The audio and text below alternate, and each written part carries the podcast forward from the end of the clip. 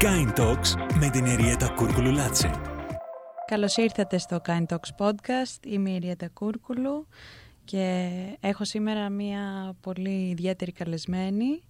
Δεν έχουμε γνωριστεί, η αλήθεια είναι, πριν από σήμερα, αλλά αυτό το κάνει ακόμα πιο ενδιαφέρον, το ότι θα έχουμε μαζί αυτή την ευκαιρία να συζητήσουμε για κάτι που όσο περνάνε τα χρόνια γίνεται όλο και πιο επίκαιρο ε, και είναι η κλιματική αλλαγή και οι κλιματικές καταστροφές που και τώρα εν ώψη των καταστροφών στη Θεσσαλία νομίζω ότι ε, έρχονται στην επικαιρότητα περισσότερο από ποτέ.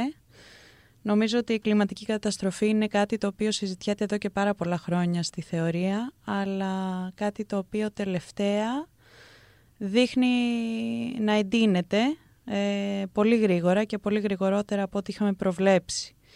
Με ακραία καιρικά φαινόμενα, με πρωτοφανείς καταστροφές και δυστυχώς με πολλά ανθρώπινα και μη ανθρώπινα θύματα. Ε, εμείς έχουμε έρθει σήμερα εδώ να κάνουμε λίγο focus και στην επιρροή της κτηνοτροφίας ε, και της κρεατοφαγίας σε όλο αυτό που λέγεται κλιματική αλλαγή. Ε, θέλω να σε ευχαριστήσω πάρα πολύ που είσαι σήμερα εδώ μαζί μου ε, και να, να μας πεις πριν ξεκινήσουμε τη συζήτησή μας λίγα πράγματα για εσένα. Να καλησπερίσω και εγώ με τη σειρά μου, να ευχαριστήσω για την πρόσκληση. Ε, πράγματι δεν έχουμε γνωριστεί ακόμα, αλλά ήδη ε, πριν καν ξεκινήσουμε είπαμε τα πρώτα ε, σημεία που έχουν πολύ, πολλές συγκλήσεις στο πώς θέλουμε, ονειρευόμαστε και δουλεύουμε για αυτόν τον κόσμο.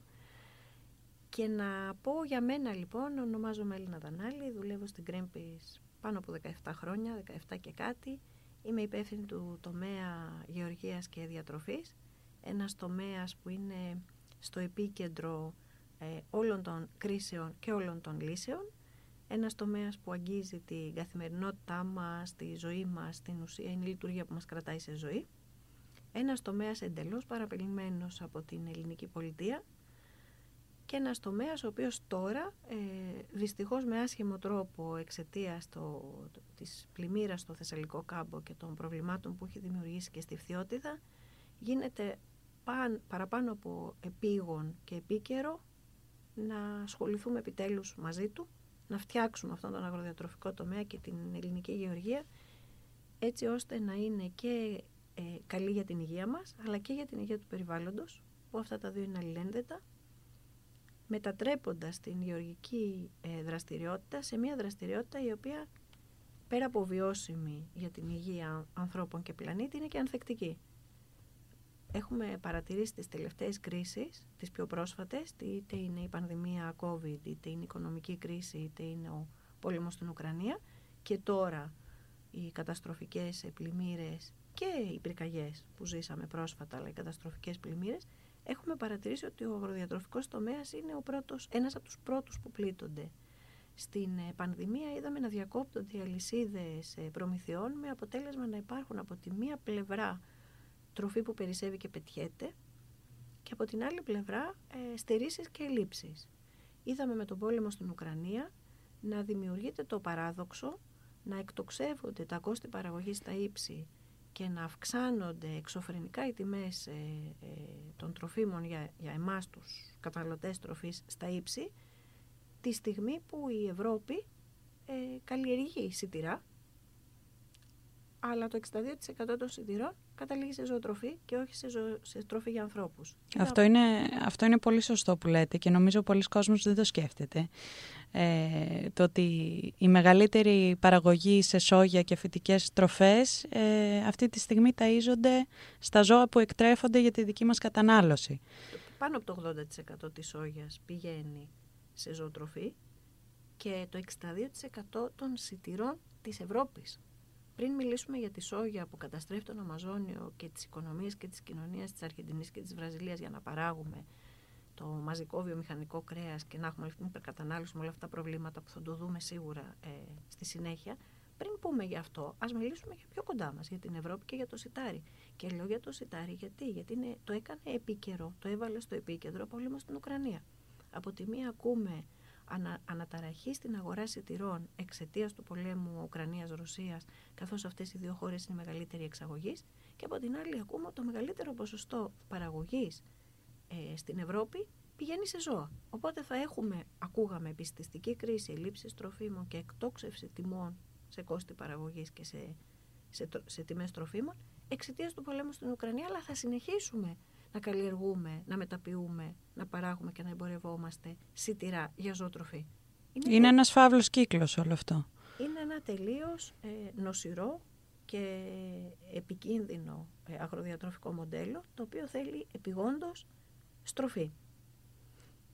Προς πού στροφή; Έχουμε καταθέσει και ξανά και ξανά και ξανά, αλλά η πιο τελευταία, η πιο πρόσφατη ε, φορά ήταν τον Ιούνιο του 2022, προτάσεις στην ε, ελληνική κυβέρνηση, αλλά και στην προηγούμενη και στην παραπροηγούμενη, αλλά εδώ τώρα ε, η, η παρούσα κυβέρνηση έχει την ευθύνη και το σημερινό Υπουργείο Αγροτικής Ανάπτυξης πρέπει να αναλάβει αυτή την ευθύνη για το μετασχηματισμό του αγροδιατροφικού μοντέλου σε ένα μοντέλο το οποίο στηρίζεται κυρίως σε λαχανικά όσπρια φρούτα και λιγότερο σε κρέας, γιατί εμείς ως οργάνωση ε, αυτό που έχουμε διαπιστώσει είναι ότι χρειάζεται να μειωθεί η κατανάλωση και η παραγωγή κρέατος 70% στο 2030 αν θέλουμε να διατηρηθεί η, θερμοκρασία, η αύξηση της θερμοκρασίας του πλανήτη στον 1,5 βαθμό. Έχουμε ζητήσει να μειωθεί η χρήση των χημικών λιπασμάτων με αφορμή, ξαναλέω, τον πόλεμο στην Ουκρανία αποδείχθηκε ότι πάλι τα λοιπάσματα που έρχονται από εκείνες τις χώρες χρησιμοποιήθηκαν ως δικαιολογία για να εκτοξευθούν τιμές τροφίμων ενώ υπάρχουν πολλοί τρόποι για να μην χρησιμοποιούνται χημικά λοιπάσματα που έρχονται ε, από, ε, που μάλιστα εισάγονται οπότε βάζουν και ένα φαύλο κύκλο εξάρτησης εισαγωγών στη χώρα αγνοήθηκε ε, η μείωση της Γιατί αγνοείται, γιατί αγνοούνται οι συστάσεις ενώ τα δεδομένα είναι εκεί; Υπάρχουν πια πολλά δεδομένα και ευρέως ε, διανεμημένα πια στις οποίες μπορούν να στηριχτούν κάποιες αλλαγές. Τι είναι αυτό που μας δυσκολεύει τόσο πολύ να σπάσουμε αυτό το μη βιώσιμο μοντέλο διατροφής και παραγωγής του φαγητού μας; Η εξάρτησή μας από τα ορυκτά καύσιμα και η πολιτική αδιαφορία να το ανατρέψει. Γιατί πώς σχετίζονται τα ορυκτά καύσιμα; Βασικό συστατικό για την ε, παρασκευή λιπασμάτων που λέγαμε πριν. Άρα τα ορυκτά καύσιμα είναι η πραγματική, η βαθιά και η κύρια αιτία για όλο το φαύλο κύκλο που συζητήσαμε και για την κλιματική κρίση, τις επιπτώσεις της οποίας ήδη βιώνουμε και με τις ακραίες πυρκαγιές και φυσικά με την ακραία πλημμύρα που είδαμε πρόσφατα στη Θεσσαλία. Λέγαμε λοιπόν ότι είδαμε και στην πανδημία του COVID και στον πόλεμο στην Ουκρανία με αυτές τις ε, εξωτερικές αναταραχές. Είδαμε μια ελληνική γεωργία να καταραίει, είδαμε μια ελληνική γεωργία καθόλου ανθεκτική, καθόλου ικανή να ταΐσει τον πληθυσμό στα εδάφη της, μία μόνιμη απειλή ελλείψεων τροφίμων και απειλή επιστηστική κρίσης σε μία χώρα που παράγει και μία ήπειρο που πετάει 88 εκατομμύρια τόνους τροφίμων το χρόνο. Η Ευρώπη, η Ευρωπαϊκή Ένωση δεν είναι δικά μου νούμερα, είναι της Ευρωπαϊκής Ένωσης και του ΦΑΟ, του Food Agriculture Organization. Αυτό το, το παράλογο που είδαμε έρχεται τώρα και παίρνει ε, αδιανόητα τραγικές διαστάσεις με την πλημμύρα στο Θεσσαλικό κάμπο. Ακούμε την καταστροφή, τη βλέπουμε, τη γνωρίζουμε. Καταρχήν να πούμε λίγο ε, ποιες είναι οι επιπτώσεις αυτής της κακοκαιρίας ε, όσον αφορά τα εδάφη. Η, η διάβρωση των εδαφών, ειδικά των εδαφών που είναι επικλινή, είναι τέτοια που θα καταστήσει το έδαφος μη γόνιμο, το επιφανειακό έδαφος. Για πόσα χρόνια; Δεν μπορούμε να πούμε πόσα χρόνια και δεν μπορούμε να πούμε πόσο μηγόνιμο. Και μάλλον σε αυτό το στάδιο η συζήτηση δεν έχει νόημα να γίνει αριθμητικά, αλλά κυρίως ε, ως προς το τι είδους γεωργία θέλουμε να έχουμε εφ' Έγινε μια τεράστια καταστροφή. Ε, τι θέλουμε να την κάνουμε αυτήν, πώς θέλουμε να είναι η κανονικότητα της επόμενης μέρας; Μία άλλη επίπτωση της ε, τραγικής κακοκαιρίας στην Θεσσαλία είναι ότι μέσα από τα ύδατα θα μεταφερθούν αγροχημικά που χρησιμοποιούνταν στον κάμπο, στο Θεσσαλικό κάμπο, π.χ. για το βαμβάκι, που είναι μια βασική καλλιέργεια της περιοχής, τα οποία αυτά ε, αγροχημικά είναι τα περισσότερα από αυτά εξαιρετικά επικίνδυνα, θα μεταφερθούν τώρα, ήδη μεταφέρονται με τα ύδατα και θα πάνε σε, άλλα, ε, σε άλλες καλλιέργειες που είναι για να τραφούμε, Έχουμε και χιλιάδες ζώα έτσι που αυτή τη στιγμή ε, περνάνε διαδικασία σύψης, το οποίο δεν ξέρουμε καν τι ζωονόσους μπορεί να φέρει αύριο μεθαύριο για τους κατοίκους της περιοχής. Μιλάμε για μόλυνση και ρήπανση άνευ προηγουμένου. Το ζήτημα είναι πώς θα, το, πώς θα μάθουμε από αυτά τα λάθη και πώς θα, πώς θα αξιοποιήσουμε αυτή την, την τραγική καταστροφή που έχει συμβεί για να γυρίσει όφελος σε εμάς την υγεία μας και στον πλανήτη στον πλανήτη, στο περιβάλλον στην ουσία. Εγώ φοβάμαι ότι κάπου μας εκδικείται και η φύση. Η φύση είμαστε εμείς και η φύση, το νερό κάπου έπρεπε να πάει. Ε, το, το, το νερό αυτό ήταν ακραίο γιατί ε, έχουμε πειράξει το κλίμα. Γιατί Αυτό υπάρχει θέλω κλιματική να πω. κρίση. Οπότε η φύση δεν εκδικείται. Η φύση υποφέρει από τη δική μας ανθρώπινη δραστηριότητα. Και ξανά, στον πυρήνα του προβλήματος, η βαθιά αιτία είναι η χρήση ορυκτών καυσίμων. Υπάρχει λύση βεβαίως. Η απεξάρτηση από τα ορυκτά καύσιμα, λιγνίτη, ε, κάρβουνο, πετρέλαιο, εξορίξη υδρογονανθράκων, ακούγαμε και καμαρώναμε ως χώρα. Η οποία όσο και να προσπαθούν δεν γίνεται αρκετά γρήγορα σίγουρα. η οποία πρέπει να γίνει ταχύτατα πλέον. Δε- Το γρήγορα είναι πολύ ε, ήπια λέξη για την κατάσταση που, που ζούμε.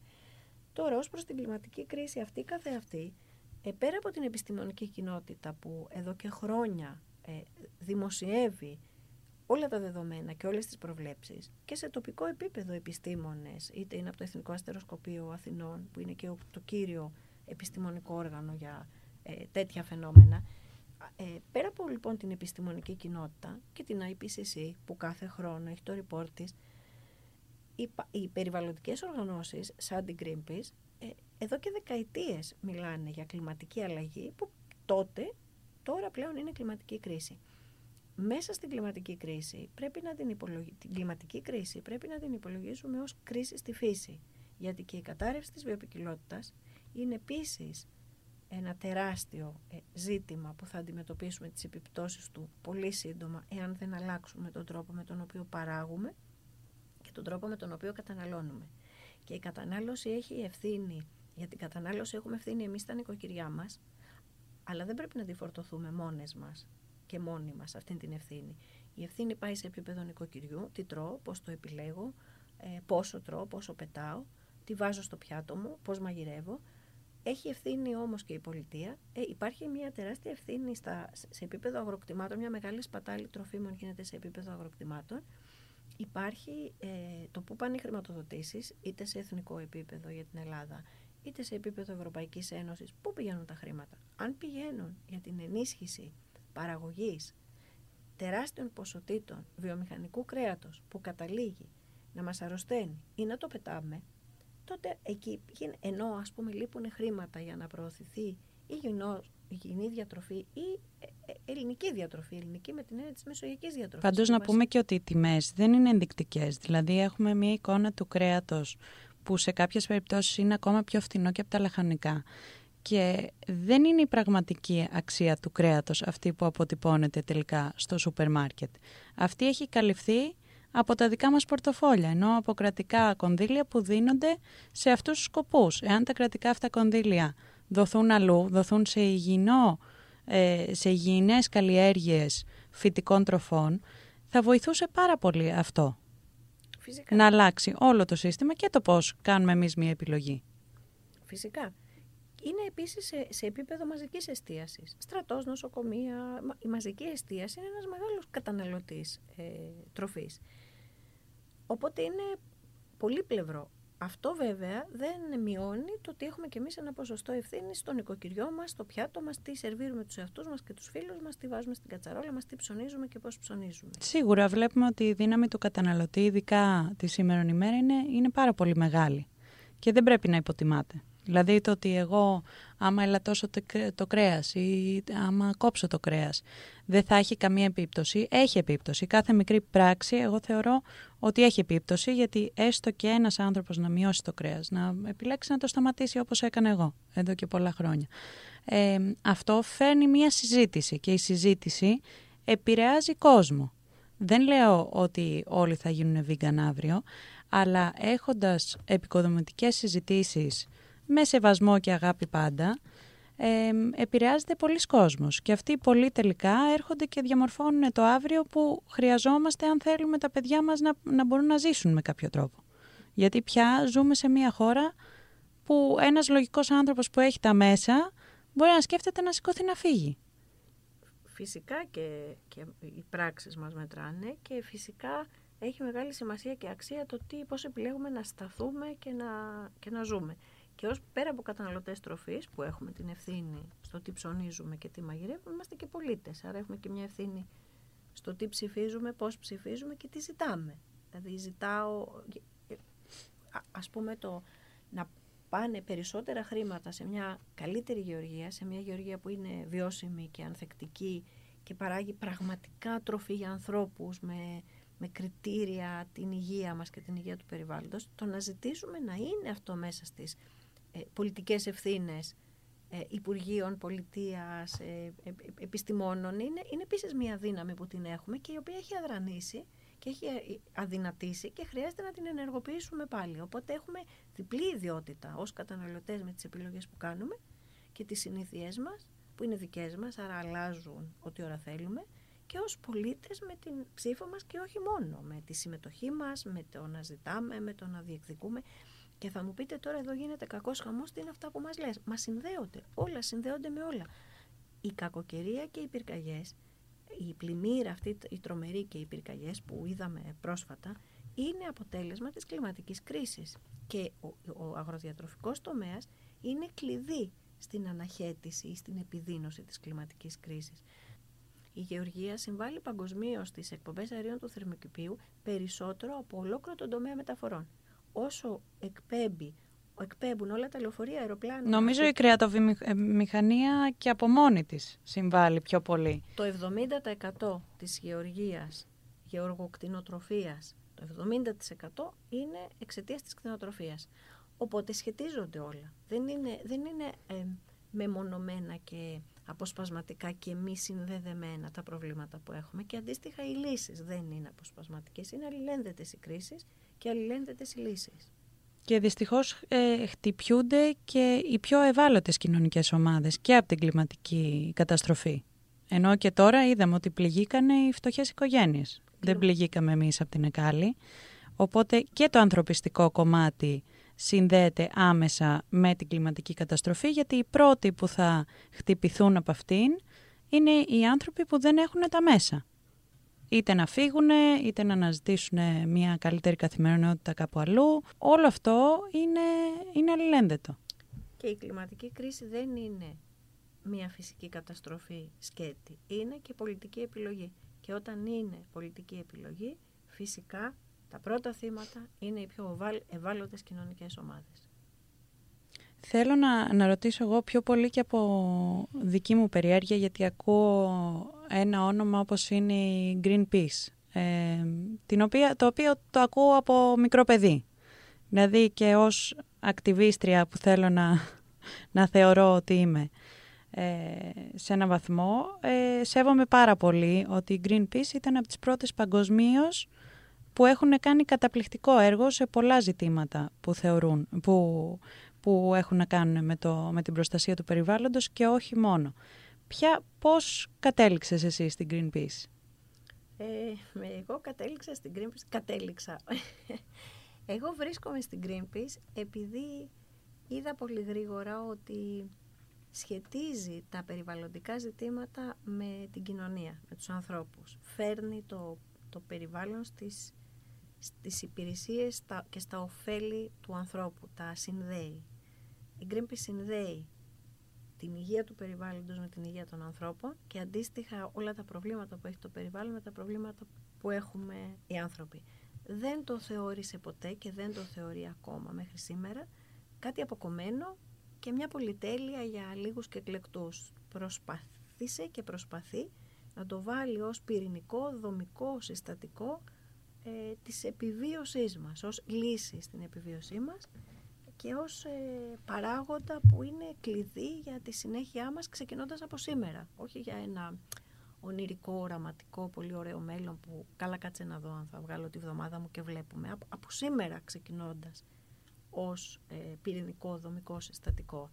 Οπότε αυτό, αυτό μου άρεσε. Μου άρεσε επίσης ότι είναι μια πολύ δυναμική οργάνωση, όμως ψηλά στις αξίες της είναι η μη βία. Οπότε είναι μια πολύ δυναμική οργάνωση, πολύ δραστήρια, αλλά πάντα μη βίαιη. Δεν πιστεύεις στα όπλα σαν λύση, στο, στο, στο εμείς οι καλύτεροι, εσείς οι χειρότεροι, ε, δεν διαχωρίζει ανθρώπους, δεν χρησιμοποιεί καμία μορφή βίας, ούτε σωματική ούτε λεκτική, για να επιβάλλει ε, τις προτάσεις και τις απόψεις της. Ωστόσο είναι μια πεισματάρικη οργάνωση, πολύ δυναμική, η οποία συνδυάζει την ανάλυση του προβλήματος στις βαθύτερες αιτίες του και όχι δεν μένει στα συμπτώματα και τις προτάσεις που καταθέτει όπου υπάρχει ευθύνη για να προτείνοντας, για να προτείνει να γίνουν λύσεις. Να γίνουν... Εισακούγονται αυτές οι προτάσεις, θεωρείτε; Δεν θα πω ούτε ναι ούτε όχι. Θα πω ότι έχω δει τα τελευταία χρόνια που είμαι σε αυτήν την οργάνωση να αλλάζουν ε, νομοθεσίες, να αλλάζουν νοοτροπίες, όχι τόσο γρήγορα όσο θα θέλαμε, όχι τόσο γρήγορα όσο θα έπρεπε, αλλά έχω δει ε, ας πούμε το ζήτημα της κλιματικής κρίσης που είναι και επίκαιρο να συζητιέται ως τέτοιο και πιστεύω σε πολύ μεγάλο βαθμό αυτό συζητιέται έτσι επειδή πριν 20 χρόνια, πριν 30, κάποια οργάνωση όπως η Greenpeace, η συγκεκριμένα μάλλον η Greenpeace, ξεκίνησε να μιλάει για ένα ζήτημα για το οποίο τότε δεν μίλαγε κανείς και ήταν και λίγο για γραφικούς και λίγους. Έχω δει νομοθεσίες να αλλάζουν, όπως πολύ συγκεκριμένα να απαγορεύεται η καλλιέργεια εμπορία και διακίνηση ε, μεταλλαγμένων σπόρων σε όλη την επικράτεια της χώρας. Και αυτό έγινε σε ένα πολύ μεγάλο βαθμό επειδή η Greenpeace, σύλλογοι αγροτών, ε, καταναλωτικοί ε, φο, φορείς εκπρόσωποι των καταναλωτών ε, και άλλες ε, οργανώσεις ε, της χώρας, αλλά και σε συνεργασία με άλλα ευρωπαϊκά γραφεία της Greenpeace και άλλες ευρωπαϊκές ε, οργανώσεις, πίεσαν πάρα πάρα πολύ για μια νομοθεσία υπέρ του ανθρώπου και υπέρ του περιβάλλοντος. Έχω δει ε, να, να, να αλλάζουν σιγά σιγά δυστυχώς, όχι τόσο γρήγορα όσο θα θέλαμε και θα έπρεπε, έχω δει να αλλάζουν ενοτροπίες προς μια ε, διατροφή λιγότερο, με λιγότερο κρέας. Εμείς βέβαια λέμε 70% μείωση μέχρι το 2030 και 80% μείωση μέχρι το 2050 και ενδεχομένως να είναι και και πολύ λίγο αυτό το ποσοστό, οπότε δεν απέχουμε από το να φτάσουμε εκεί, αλλά έχω δει να γίνεται ζήτημα και έχω δει να παίρνονται και αποφάσεις από αυτού. Όχι όπως θα έπρεπε και όχι όσο γρήγορα θα έπρεπε. Νομίζω υπάρχει ένας φόβος για την αλλαγή, ε, ο οποίος στην προκειμένη φάση δεν μας εξυπηρετεί καθόλου. Και γενικά στα περισσότερα πράγματα στη ζωή, όταν αντιστέκεσαι πολύ στην αλλαγή, ε, αυτό σε κρατάει πίσω και μια πολιτική ατολμία. Γιατί φόβος, ε, ε, ε, εγώ και εσύ να φοβόμαστε, οκ, έχει ένα όριο στο πόσο μπορούμε να το ελέγξουμε και πόσο μπορούμε να επηρεάσουμε και τέλος πάντων πολλοί από εμάς το δουλεύουμε το να προχωρήσουμε. Αλλά η πολιτική ατολμία δεν δικαιολογείται, όπως και η κλιματική κρίση δεν είναι δικαιολογία, την οποία επικαλούμαστε κάθε φορά που υπάρχει μια καταστροφή που δεν μπορέσαμε να προβλέψουμε κάπως την την αντιμετώπιση των αιτιών της ή τη μείωσή της, την αναχέτησή της, έτσι και η αλλαγή χρειάζεται πέρα από το να ξεπεράσουμε φόβους εμείς, οι άνθρωποι, χρειάζεται και μια πολιτική τόλμη να γίνουν δραστικές αλλαγές που θα ανατρέψουν μια ε, τρομερή κρίση στην οποία βρισκόμαστε. Και δεν είναι μία στις πολλές κρίσεις που βιώνουμε. Πάντως η πολιτική πίεση εξαρτάται πάλι πάρα πολύ και από εμάς. Δηλαδή, όταν βλέπουν ότι οι πολίτες ενδιαφέρονται για κάτι πάρα πολύ, πάλι το φοβούνται, φοβούνται αυτή την πίεση, οπότε και ανταποκρίνονται σε αυτήν.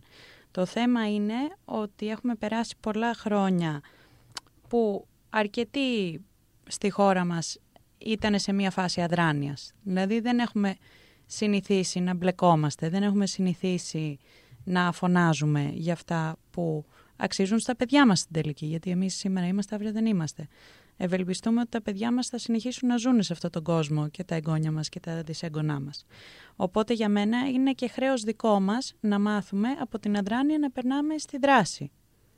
Και να απαιτούμε αυτά που αξίζει και ο πλανήτης, γιατί δεν είμαστε μόνοι μας, όσο και να μας αρέσει να νομίζουμε ότι είμαστε μόνοι μας, δεν ισχύει κάτι τέτοιο και το θυμόμαστε σε κάθε φυσική καταστροφή ότι δεν είμαστε μόνοι μας. Οποτεδήποτε έχει αλλάξει, οτιδήποτε, ε, προς το καλύτερο στην ιστορία της ανθρωπότητας έχει αλλάξει επειδή οι άνθρωποι το ζήτησαν. Αυτό είναι fact. Οπότε πράγματι είναι σε μας πολύ μεγάλη δύναμη.